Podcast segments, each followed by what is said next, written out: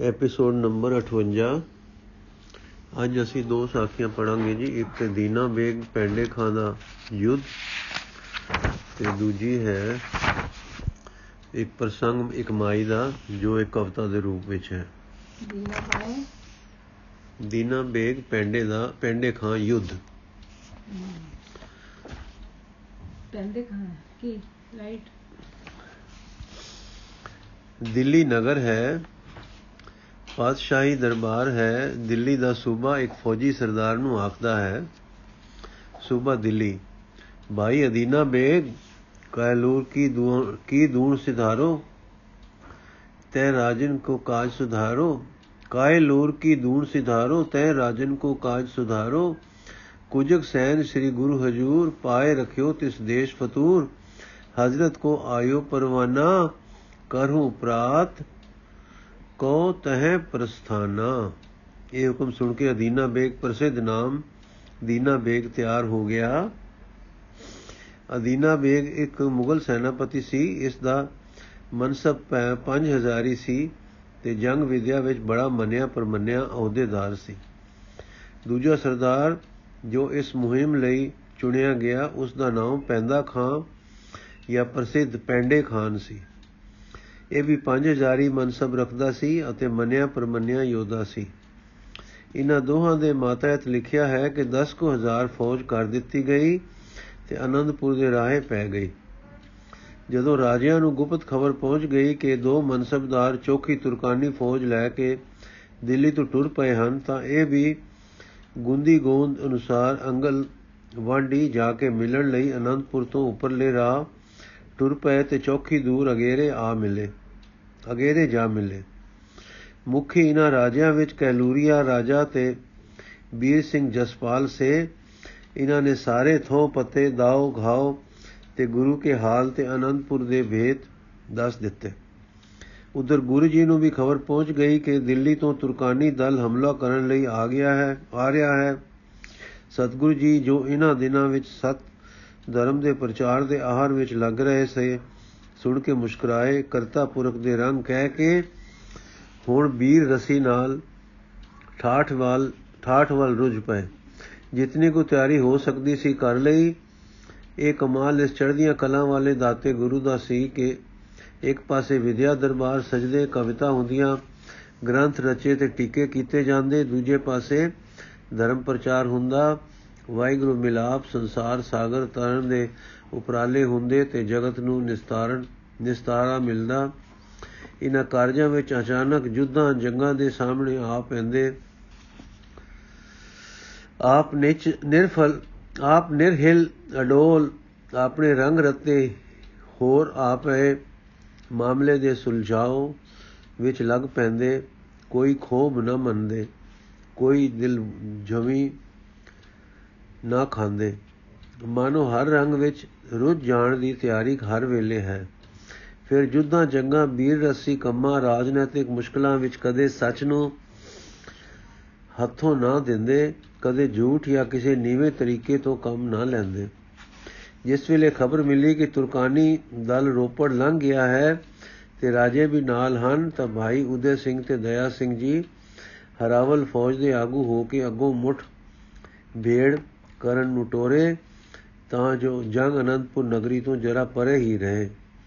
ਤੁਰਕਾਨੀ ਫੌਜ ਹੁਣ ਕੀਰਤਪੁਰ ਲੰਘ ਗਈ ਆਈ ਸੀ ਤੇ ਇਧਰ ਦੋ ਸੂਰਮੇ ਅਨੰਦਪੁਰ ਤੋਂ ਅਗੇਰੇ ਜਾ ਅੱਗੇ ਜਾ ਅਗੇਰੇ ਜਾ ਇੱਕ ਛੋਟੇ ਨਾਲੇ ਤੇ ਉਹਨਾਂ ਨੂੰ ਮਿਲ ਪਏ ਤੇ ਇਸ ਨਾਲੇ ਤੋਂ ਪਾਰ ਹੋ ਕੇ ਆਉਂਦਿਆਂ ਦੀ ਸਲਕ ਬੁਛਾੜ ਦੇ ਉੱਤਰ ਵਿੱਚ ਤੀਰਾਂ ਗੋਲੀਆਂ ਦਾ ਇੱਕ ਮੀਂਹ ਵਸਾ ਦਿੱਤਾ। ਗੁਰੂ ਜੀ ਵੀ ਇਸ ਹਮਲੇ ਦੀ ਰੋਕ ਵਿੱਚ ਆਪ ਨਾਲ ਆਏ ਸੇ।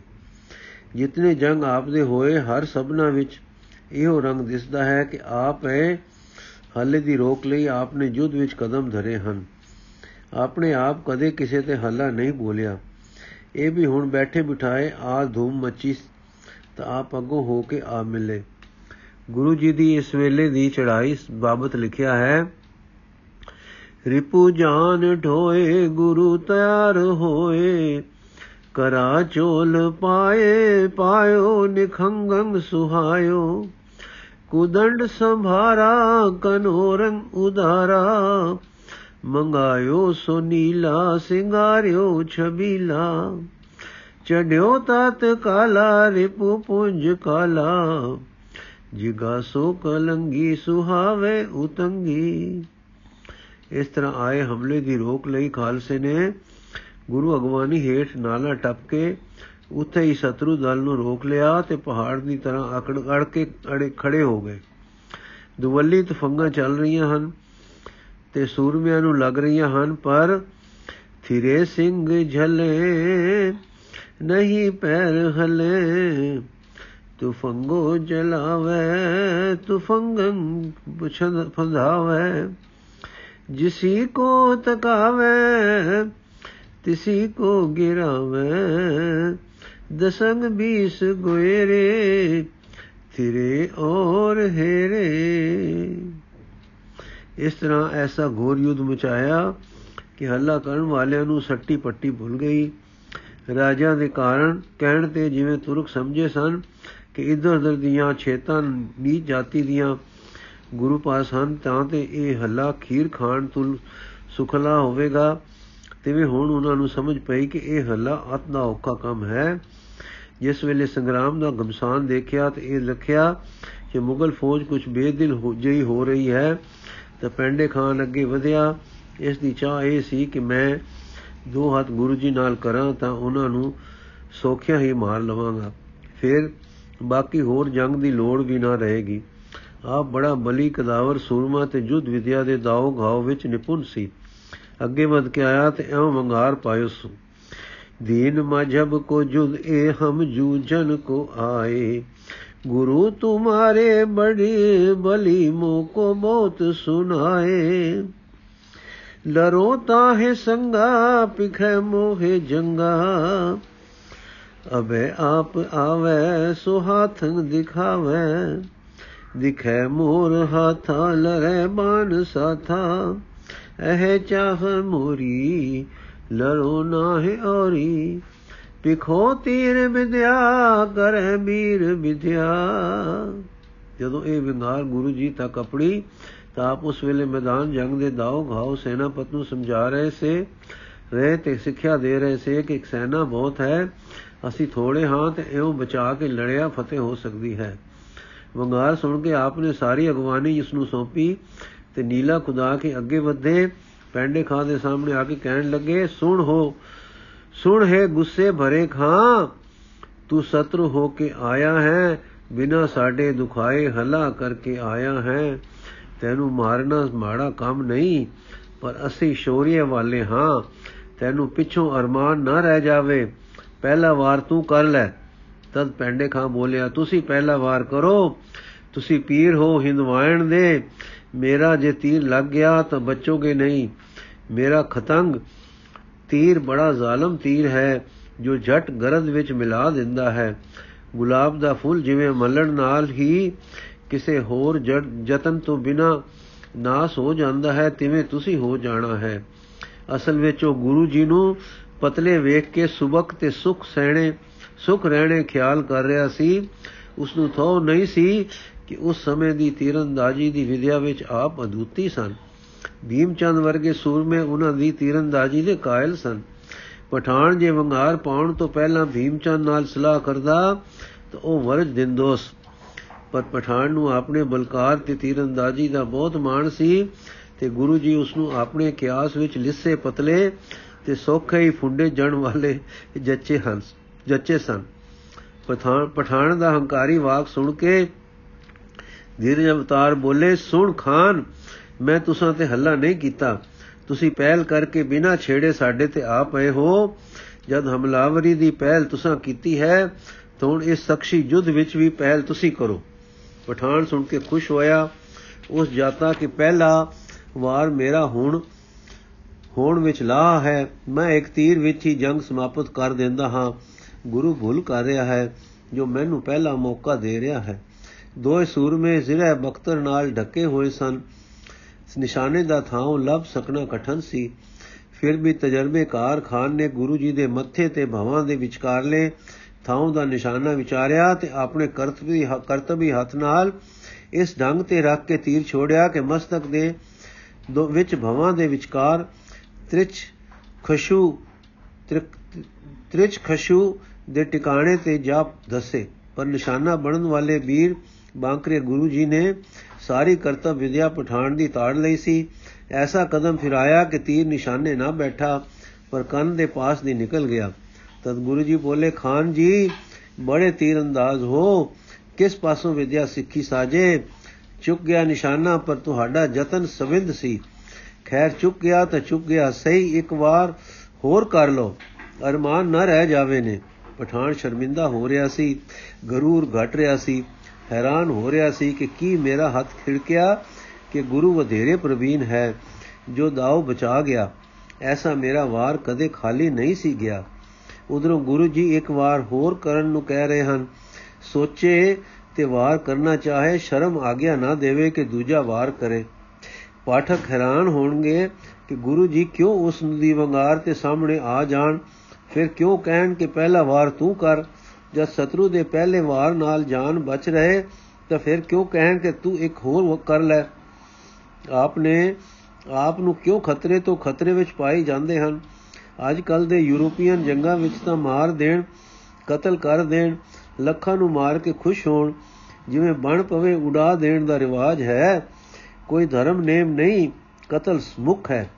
ਅਸਲ ਗੱਲ ਇਹ ਹੈ ਕਿ ਉਸ ਸਮੇਂ ਇੱਕ ਆਨ ਹੁੰਦੀ ਸੀ। ਵੀਰ ਰਸੀ ਸੂਰਮਿਆਂ ਵਿੱਚ ਇੱਕ ਧਰਮ ਹੁੰਦਾ ਸੀ ਜਿਸ ਨੂੰ ਸ਼ੌਰਿਆ ਕਹਿੰਦੇ ਸਨ। ਇਸ ਦੇ ਆਪਣੇ ਇਖਲਾਕੀ ਨਿਯਮ ਹੁੰਦੇ ਸਨ। ਜਿਵੇਂ ਜੇ ਇੱਕ ਦਲ ਦਾ ਕੋਈ ਵੱਡਾ ਸੂਰਮਾ ਦੂਸਰੇ ਦਲ ਦੇ ਸੂਰਮੇ ਨੂੰ ਸ਼ਖਸੀ ਜੁੱਧ ਲਈ ਵੰਗਾਰੇ, ਤਾਂ ਉਸ ਦਾ ਧਰਮ ਹੁੰਦਾ ਸੀ ਆ ਕੇ ਲੜਨਾ। ਕਈ ਵਾਰ ਇਹਨਾਂ ਦੋਹਾਂ ਦੀ ਹਾਰ ਜਿੱਤ ਦੇ ਜੰਗ ਦੇ ਜੰਗ ਦੇ ਫੈਸਲੇ ਹੋ ਜਾਂਦੇ ਸੀ। ਅੱਜ ਕੱਲ ਦੇ ਯੁੱਧ ਜੰਗ ਚਾਲਬਾਜ਼ੀ ਦੇ ਜੰਗ ਹਨ। ਇਹਨਾਂ ਵਿੱਚ ਸ਼ੌਰੀਆ ਜਾਂ ਉਸ ਨੂੰ ਜਾਂ ਜਿਸ ਨੂੰ ਆਪ ਸ਼ਿਵੈਲਰੀ ਕਹਿੰਦੇ ਹਨ, ਇਸ ਦਾ ਕੋਈ ਨਿਸ਼ਾਨ ਨਜ਼ਰੀ ਨਹੀਂ ਆ ਰਿਹਾ। ਹੁਣ ਤਾਂ ਜੀਕੂ ਬਣ ਪਵੇ, ਮਾਰ ਦੇਣਾ, ਤਬਾਹ ਕਰ ਦੇਣਾ ਮੁਖ ਹੈ। ਪੁਰਾਣੇ ਸਮੇਂ ਅਸਲੀ ਸੂਰਬੀਰਤਾ ਸੀ ਤੇ ਜੰਗ ਵਿੱਚ ਉੱਚ ਆਚਰਣ ਵਰਤੇ ਜਾਂਦੇ ਸਨ। ਸੋ ਗੁਰੂ ਜੀ ਦਾ ਸ਼ੌਰੀਆ ਇਹ ਸੀ ਕਿ ਵੰਗਾਰ ਤੇ ਆ ਕੇ ਆਪ ਮੁਕਾਬਲਾ ਕਰਨ ਤੇ ਪਹਿਲਾ ਵਾਰ ਵੈਰੀ ਨੂੰ ਦੇਣ। ਪਰ ਸ਼ੌਰੀਆ ਦੇ ਵੀ ਮਹਾ ਸ਼ੌਰੀਆ ਦੇ ਮਾਲਕ ਗੁਰੂ ਜੀ ਨੇ ਪਹਿਲੇ ਵਾਰ ਵਿੱਚ ਸਹੀ ਸਲਾਮਤ ਰਹਿ ਕੇ ਫਿਰ ਆਪਣੇ ਵਾਰ ਦੀ ਥਾਂ ਵੈਰੀ ਨੂੰ ਕਿਹਾ ਕਿ ਤੂੰ ਇੱਕ ਵਾਰ ਹੋਰ ਕਰ ਲੈ। ਇਹ ਬੀਰਤਾ ਦਾ ਵਧਵਾ ਕਮਾਲ ਸੀ। ਪਠਾਨ ਨੇ ਇੱਕ ਦੋ ਵਾਰੀ ਨਾ ਕੀਤੀ ਤੇ ਮੰਨਿਆ ਕਿ ਮੈਨੂੰ ਦੂਜਾ ਵਾਰ ਐਉਂ ਕਰਦੇ ਸ਼ਰਮ ਆਉਂਦੀ ਹੈ ਪਰ ਤੁਸੀਂ ਕਈ ਵਾਰ ਵੰਗਾਰਿਆ ਹੈ ਕਿ ਤੂੰ ਹੋਰ ਵਾਰ ਕਰ, ਮੈਂ ਤੁਹਾਡਾ ਬਚਨ ਨਹੀਂ ਮੋੜਨਾ। ਲਓ, ਤਿਆਰ ਹੋਵੋ। ਆਇਆ ਜੇ ਮੇਰਾ ਬੰਚੂਕ, ਬੇਚੂਕ ਖਤਨ ਪੂਰੇ ਬਲ ਨਾਲ ਤੇ ਪੂਰੀ ਧੁਨਸ਼ ਧੁਨਸ਼ ਬਾਣ ਦੀ ਵਿਦਿਆ ਦੀ ਪ੍ਰਵੀਨਤਾਈ ਨਾਲ ਤਜਰਬੇ ਵਾਲੇ ਸਿੱਧੇ ਹੋਏ ਹੱਥਾਂ ਨਾਲ ਖਾਨ ਨੇ ਤੀਰ ਛੱਡਿਆ, ਜੋ ਗੁਰੂ ਜੀ ਕੇ ਲਪੇਟੇ ਦੁਸ਼ਾਲੇ ਦੇ ਲੜ ਨੂੰ ਲੱਗ ਕੇ ਉੱਪਰ ਨੂੰ ਸ਼ੂਕ ਦਾ ਚੜ ਕੇ ਅੱਗੇ ਜਾ ਕੇ ਡਿੱਗ ਪਿਆ। ਵਾਰ ਦੂਜਾ ਵੀ ਸੂਰਮੇ ਦਾ ਖਾਲੀ ਗਿਆ। ਪਠਾਨ ਹੁਣ ਬਹੁਤ ਸ਼ਰਮਿੰਦਾ ਹੋਇਆ। ਆਪਣੇ ਦਲ ਵਿੱਚ ਸੁਨਸਨੀ ਛਾ ਗਈ ਉਸ, ਜੋ ਤੀਰੰਦਾਜ਼ੀ ਦੀ ਧਾਕ ਉਸ ਦੀ ਪਈ ਸੀ, ਅੱਜ ਖਾਕ ਵਿੱਚ ਮਿਲ ਗਈ। ਪਿੱਛੇ ਹੁਣ ਭੱਜ ਕੇ ਜਾ ਨਹੀਂ ਸਕਦਾ। ਸ਼ੌਰੀਏ ਦੀ ਆਗਿਆ ਇਹੀ ਹੈ ਕਿ ਹੁਣ ਦੋ ਵਾਰ ਗੁਰੂ ਕਿਆਂ ਨੂੰ ਦੇਵੇ। ਸੋ ਪਠਾਨ ਸ਼ੌਰੀਆ ਧਰਮ ਦਾ ਬੱਦਾ ਖੜਾ ਹੈ। ਗੁਰੂ ਜੀ ਨੇ ਵੰਗਾਰਿਆ, ਖਾਨਾ, ਹੁਣ ਮੇਰਾ ਵਾਰ ਹੈ। ਤਿਆਰ ਹੋ ਜਾਓ। ਤੇਰਾ ਬਲ ਮੈਂ ਵੇਖ ਲਿਆ ਹੈ, ਦੇਖ ਲਿਆ ਹੈ। ਹੁਣ ਮੇਰਾ ਵਾਰ ਤੂੰ ਦੇਖ ਲੈ। ਪਠਾਨ ਬੋਲਿਆ, ਖਰੇ, ਦੋ ਵਾਰ ਤੁਸੀਂ ਲਓ ਤੇ ਦਿਖਾਓ ਤੀਰੰਦਾਜ਼ੀ।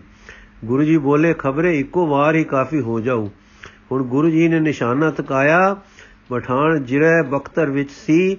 ਕੋਈ ਥਾਂ ਨਿਸ਼ਾਨੇ ਲਈ ਖਾਲੀ ਨਹੀਂ ਸੀ। ਕੰਨ ਦੇ ਪਾਸ ਵਾਰ ਇੱਕ ਥੋੜਾ ਜਿਹਾ ਨੰਗਾ ਥਾਂ ਆਪਨੇ ਤੱਕ ਲਿਆ ਸੀ।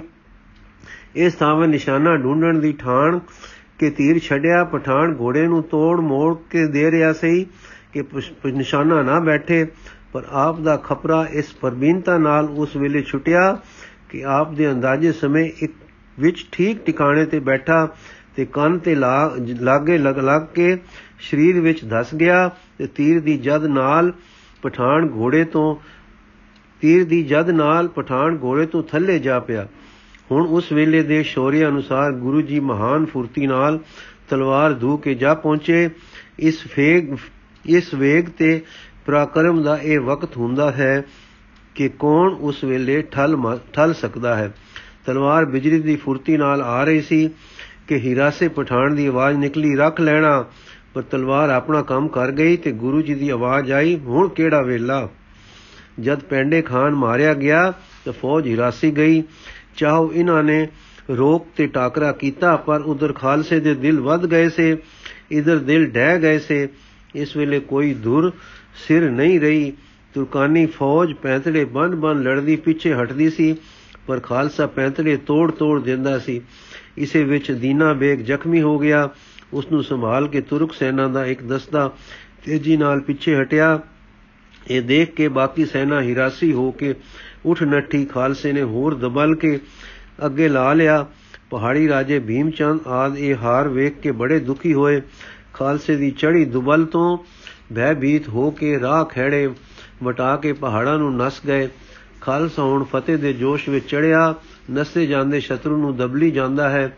ਜਦੋਂ ਬਹੁਤ ਦੂਰ ਨਿਕਲ ਗਏ ਤਾਂ ਸ੍ਰੀ ਗੁਰੂ ਜੀ ਨੇ ਸਵਾਰ ਗੱਲੇ ਕਿ ਖਾਲਸੇ ਨੂੰ ਮੋੜ ਲਿਆਓ। ਸਾਡਾ ਹੁਕਮ ਦਿਓ ਕਿ ਮੈਦਾਨ ਛੱਡ ਗਏ। ਹਾਰ ਖਾ ਕੇ ਹਿਰਾਸੇ ਭੱਜੇ ਜਾਂਦੀ ਵੈਰੀ ਦਾ ਪਿੱਛਾ ਨਾ ਕਰੋ। ਹੁਣ ਮੁੜ ਆਓ। ਹੁਕਮ ਪਾ ਕੇ ਖਾਲਸਾ ਮੁੜ ਪਿਆ ਤੇ ਆ ਗੁਰੂ ਕੇ ਹਜੂਰ ਫਤਿਹ ਗਜਾਈ। ਵਾਹਿਗੁਰੂ ਜੀ ਕਾ ਖਾਲਸਾ, ਸ੍ਰੀ ਵਾਹਿਗੁਰੂ ਜੀ ਕੀ ਫਤਿਹ। ਪਾਤਸ਼ਾਹ ਖਿਦਰਾਬਾਦ ਤੱਕ ਦਬਲਿਆ। ਵੈਰੀਆਂ ਨੂੰ ਆਪ ਦਾ ਹੁਕਮ ਪਾ ਕੇ ਮੁੜ ਆਏ, ਮੁੜੇ ਹਾਂ। ਪਾਤਸ਼ਾਹ ਖਿਦਰਾਬਾਦ ਤੱਕ ਦਬਲਿਆ। ਵੈਰੀਆਂ ਨੂੰ ਆਪ ਦਾ ਹੁਕਮ ਪਾ ਕੇ ਮੁੜਿਆ ਹਾਂਜੀ? ਦਬ ਲਿਆ ਵੈਰੀਆਂ ਨੂੰ। ਖਿਦਰਾਬਾਦ ਤੱਕ ਦਬਲਿਆ? ਦਬਲਿਆ ਵੈਰੀਆਂ ਨੂੰ। ਇੱਕੋ ਇੱਕੋ ਲਾਈਨ।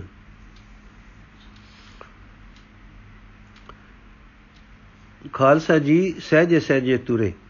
ਹੁਣ ਜ਼ਖਮੀਆਂ ਦੀ ਬਹਾਲ ਹੋਈ ਸਾਰੇ ਘਾਇਲ ਮੈਦਾਨ ਜੰਗ ਤੋਂ ਸੰਭਾਲ ਕੇ ਇਲਾਜ ਵਾਲੇ ਡੇਰੇ ਪਹੁੰਚਾਏ ਗਏ। ਸ਼ਹੀਦਾਂ ਦਾ ਸੰਸਕਾਰ ਕੀਤਾ ਗਿਆ। ਵੈਰੀ ਦਲ ਦੇ ਮਰੇ ਤੁਰਕਾਂ ਪਠਾਣਾ ਦੀ ਉਹਨਾਂ ਦੇ ਮਤ ਅਨੁਸਾਰ ਸਦਗਤੀ ਕੀਤੀ ਗਈ। ਅਨੰਦਪੁਰ ਆਪਣੇ ਨਗਰ ਵਿੱਚ ਵਧਾਈਆਂ ਵਜੀਆਂ। ਕਵੀਆਂ ਨੇ ਛੰਦ ਰਚੇ। ਹਰ ਕਵੀ ਦੇ ਛੰਦ ਐਸੇ ਸਮਿਆਂ ਦੇ ਬੜੇ ਵੀਰ ਰਸੀ ਹੋਇਆ ਕਰਦੇ ਸੇ। ਸ੍ਰੀ ਗੁਰੂ ਜੀ ਦੇ ਦਰਬਾਰ ਵਿੱਚ ਉਹਨਾਂ ਨੂੰ ਤੇ ਉਹਨਾਂ ਦੇ ਕਰਤਬਾਂ, ਗੁਣਾ ਤੇ ਖੂਬੀਆਂ ਨੂੰ ਅੱਖੀ ਵੇਖਣ ਵਾਲੇ ਵਿਦਵਾਨ ਐਉਂ ਵਰਣਨ ਕਰਦੇ ਹਨ। ਕਸ਼ਦਰ ਕਸ਼ਦਰ ਕਸਬਰ ਕਸਧਰ ਐਸੇ ਸਰ ਕਸ ਨਿਤ ਹਿਤ ਚਿਤ ਬਿਤ ਗਾਢੋ ਹੈ। ਕੀਨੇ ਘਮਸਾਨ ਰੰਗ ਭੂਮ ਕੇ ਮੈਦਾਨ ਹੀਰ। ਬਾਜਤ ਨਿਸ਼ਾਨ ਲੈ ਹਥਿਆਰ ਹੱਥ ਬਾਡੋ ਹੈ। ਸ਼੍ਰੀ ਗੋਬਿੰਦ ਸਿੰਘ ਕੀ ਕਮਾਨ ਤੇ ਚਲੇ ਹੈ ਤੀਰ। ਉਰਵਾਰ ਹੋਤ ਪਾਰਾਵਾਰ ਪਾਰ ਠਾਂਡੋ ਹੈ। ਬਖਤਰ ਬਹਿ, ਬਖਤਰੀ ਥੇ ਬਾਂਕੇ ਬੇ ਥਾਨਨ ਸੋ ਥੇ ਕੈ ਮਰਾ ਸੋ ਬੇ ਕਾਢੋ ਹੈ ਇਹ ਸਾਖੀ ਸੰਪੂਰਨ ਹੋਈ ਜੀ। ਹੁਣ ਅਗਲਾ ਪ੍ਰਸੰਗ ਇੱਕ ਮਾਈ ਦਾ, ਇਹ ਕਵਤਾ ਰੂਪ ਵਿੱਚ ਹੈ। ਇਹ ਸ਼ੁਰੂ ਕਰਨ ਲੱਗੇ ਹਾਂ। ਪ੍ਰਸੰਗ ਇੱਕ ਮਾਈ। ਕਲਗੀ ਵਾਲੜੇ ਗੁਰੂ ਦਸ਼ਮੇਸ਼ ਪਿਆਰੇ, ਇੱਕ ਦਿਨ ਵਿੱਚ ਦੀਵਾਨ ਦੇ ਸ਼ੋਭ ਦੇਸੇ। ਦੂਰੋਂ ਆਵਾਜ਼ ਆਈ ਕੁਝ ਰੋਵਣੇ ਦੀ, ਫਿਰ ਨਜ਼ਰ ਆਈ ਇੱਕ ਬਿਰਧ ਤੀਮੀ। ਸੈਨਤ ਕੀਤੇ ਗੁਰਾਂ ਨੇ ਪਾਸ ਸਦੀ, ਸੈਨਤ ਕੀਤੀ ਤੇ ਗੁਰਾਂ ਨੇ ਪਾਸ ਸਦੀ। ਅੰਮ੍ਰਿਤ ਧਾਰ ਕੇ ਸਿੰਘਣੀ ਹੋਏ ਕੇ ਤੇ ਅੱਖੋਂ ਨੀਰ ਤੇ ਮੁਖੋਂ ਐ ਆ ਨਿਖੈ ਆ ਨਿਕਲੇ। ਹੱਥ ਜੋੜ ਕੇ ਸੀਸ ਨਿਵਾਏ ਕਹਿੰਦੀ, ਮੇਰੇ ਪਤੀ ਜੀ ਆਏ ਕੇ ਸਫਲ ਹੋਏ। ਚਰਨੀ ਲੱਗ ਕੇ ਆਪ ਦੇ ਜੰਗ ਅੰਦਰ ਨਾਮ ਜਪਦਿਆਂ ਸੱਚ ਕਮਾਇਆਂ ਦੇ, ਕਮ ਸੱਚ ਕਮਾਉਂਦਿਆਂ ਦੇ। ਕਰਤ ਪਿਤਾ ਦੇ ਸੋਹਣੇ ਰਹੇ ਪਿੱਛੇ, ਦੋਏ ਪੁੱਤ ਵੀ ਸਿੰਘ ਹੋ ਵੀਰ ਸਕ ਬਾਂਕੇ। ਨਾਲ ਵੈਰੀਆਂ ਦਰੋਹੀਆਂ ਜੰਗ ਕਰਦੇ ਸਿੱਖੀ ਸਿੱਖੀ ਸਿਲਕ ਦੇ ਨਾਲ ਨਿਭਾਉਂਦੇ ਹੋ। ਉਹ ਸ਼ਹੀਦ ਹੋ ਗਏ ਸੰਸਾਰ ਉਤੋਂ, ਹੁਣ ਤੀਸਰਾ ਪੁੱਤ ਜੋ ਰਹੇ ਬਾਕੀ, ਕੁਝ ਸੁਧ ਨ ਬੁੱਧ ਹੈ ਹੋਸ਼ ਉਸ ਨੂੰ ਲੱਛਣ ਦੱਸਦੇ ਬਚੇਗਾ ਨਹੀਂ ਬੱਚਾ ਮੈਂ ਹਾਂ ਭਟਕਦੀ ਬਾਉਲੀ ਹੋਏ ਛਿੱਥੀ। ਉਸ ਦੀ ਮੌਤ ਦਾ ਸ਼ੌਕ ਨਾ ਰਤੀ ਮੈਨੂੰ ਨਹੀਂ ਸਫਲ ਚਲੀ, ਦੇਹੀ ਵਿੱਚ ਸੇਵਾ। ਉਸ ਨੂੰ ਕਰੋ ਰਾਜੀ, ਲਾਓ ਵਿੱਚ ਸੇਵਾ। ਜੇਕਰ ਅੰਤ ਵੀ ਨਿਕਟ ਹੈ, ਲਓ ਸੇਵਾ। ਦਸ ਸਿੰਘਣੀ ਆਪ ਦੇ ਸੁਧਾ ਕੀਤੀ। ਐਵੇਂ ਗਿਆ ਪੁਣੀ ਵੇਗੀ ਕੁਖ ਮੇਰੀ। ਬਿਰਦ ਬਾਣੇ ਨੂੰ ਆਪ ਸੰਭਾਲਦੇ ਹੋ ਫਿਰ ਸਫਲ ਕਰਨੀ ਵਿੱਚ ਲਾਏ ਸੇਵਾ। ਗੁਰੂ ਜੀ ਧਨ ਧਨ ਹੈ ਸਿੰਘਣੀ ਸਿਦਕ ਤੇਰਾ ਭਲੇ ਜਗਤ ਦੇ ਵਾਸਤੇ ਆਪ ਮੋਈ। ਮੌਤ ਪਾਪੀਆਂ ਫੜਦੀਆਂ ਜਿਵੇਂ ਬਿੱਲੀ, ਸੇਵਾ ਵਾਲਿਆਂ ਔਕੁਰਾਂ ਛੜੇ ਜਿਕੁਰ। ਰੱਖਿਅਕ ਲੋਕ ਪਰਲੋਕ ਦੇ ਜਗਤ ਵਾਲੀ, ਬਾਗ ਵਿੱਚ ਹੈ ਸ਼ੋਭਦਾ ਜਿਵੇਂ ਮਾਲੀ। ਨਾਲ ਧੁਨੀ ਆਈ ਕੁਛ ਬਿਨੇ ਵਾਲੀ ਜਿਸ ਦੀ ਉਮਰ ਸੀ ਸਮੇਂ ਨੇ ਬਹੁਤ ਜਾਲੀ। ਮੁਖ ਆਖਿਆ ਦਸ ਕੀ ਬਣੀ ਤੈਨੂੰ?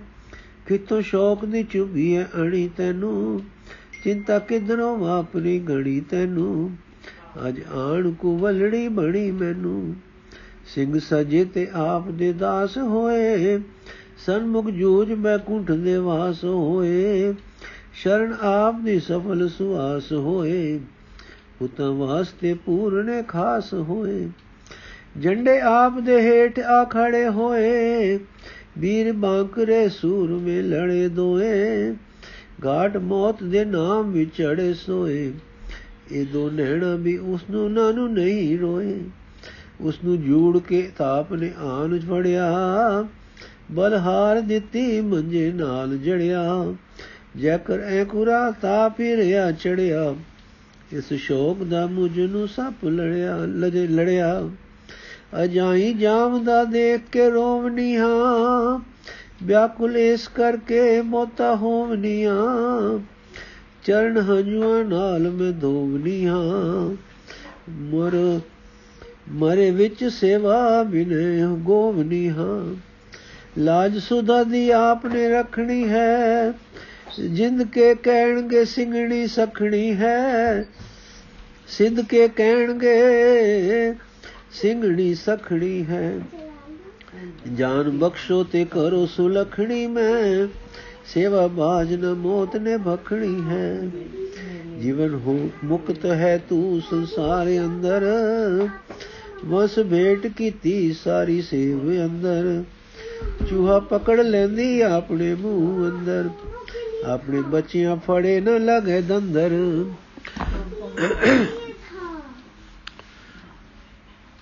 ਤੇਰਾ ਪੁੱਤ ਨ ਮੋਤ ਦਾ ਬਣੂ ਚੂਹਾ। ਕਾਜੀ ਹੋਏ ਕੇ, ਰਾਜੀ ਹੋਏ ਕਾ ਕਰੇਗਾ ਪੰਥ ਸੇਵਾ। ਡਲ ਮੂਲ ਨ ਗੁਰਮੁਖੇ ਰਹੋ ਤਕੜੀ। ਡੋਲ ਮੂਲ ਨ ਗੁਰਮੁਖੇ ਰਹੋ ਤਕੜੀ। ਸਫਲ ਹੋਏਗਾ ਸੇਵ ਕਮਾਉਂਦਾ ਉਹ। ਸੇਵਾ ਵਿੱਚ ਉਹ ਸੀਸ ਨੂੰ ਕਰੂ ਬੇਟਾ ਜਨਮ ਮਰਨ ਦੇ ਵਿੱਚ ਨਾ ਫੇਰ ਆਵੇ।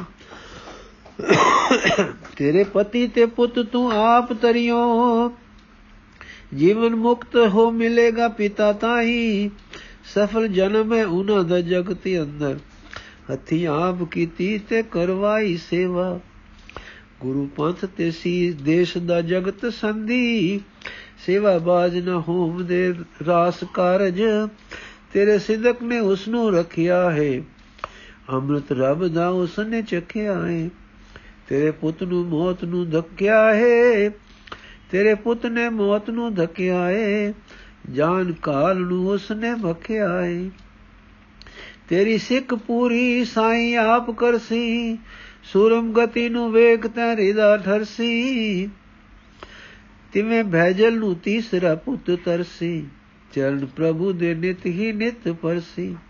ਚਾਓ ਸੇਵਾ ਦਾ ਜਿਨਾ ਦੇ ਰਿਦੇ ਆਇਆ ਜਿਨੇ ਵਸ ਨੂੰ ਸੇਵਾ ਦੇ ਵਿੱਚ ਲਾਇਆ, ਕਿ ਸੇਵਾ ਦੇ ਨਾਲ ਪਿਆਰ ਪਾਇਆ, ਨਾਮ ਬਾਜ ਨ ਕਿਸੇ ਨੇ ਪ੍ਰਭੂ ਪਾਇਆ, ਕਿਸੇ ਸੇਵਾ ਦੇ ਨਾਲ ਪਿਆਰ ਪਾਇਆ, ਨਾਮ ਬਾਜ ਨ ਕਿਸੇ ਨੇ ਪ੍ਰਭੂ ਪਾਇਆ। ਵਾਹਿਗੁਰੂ ਜੀ ਕਾ ਖਾਲਸਾ, ਵਾਹਿਗੁਰੂ ਜੀ ਕੀ ਫਤਿਹ।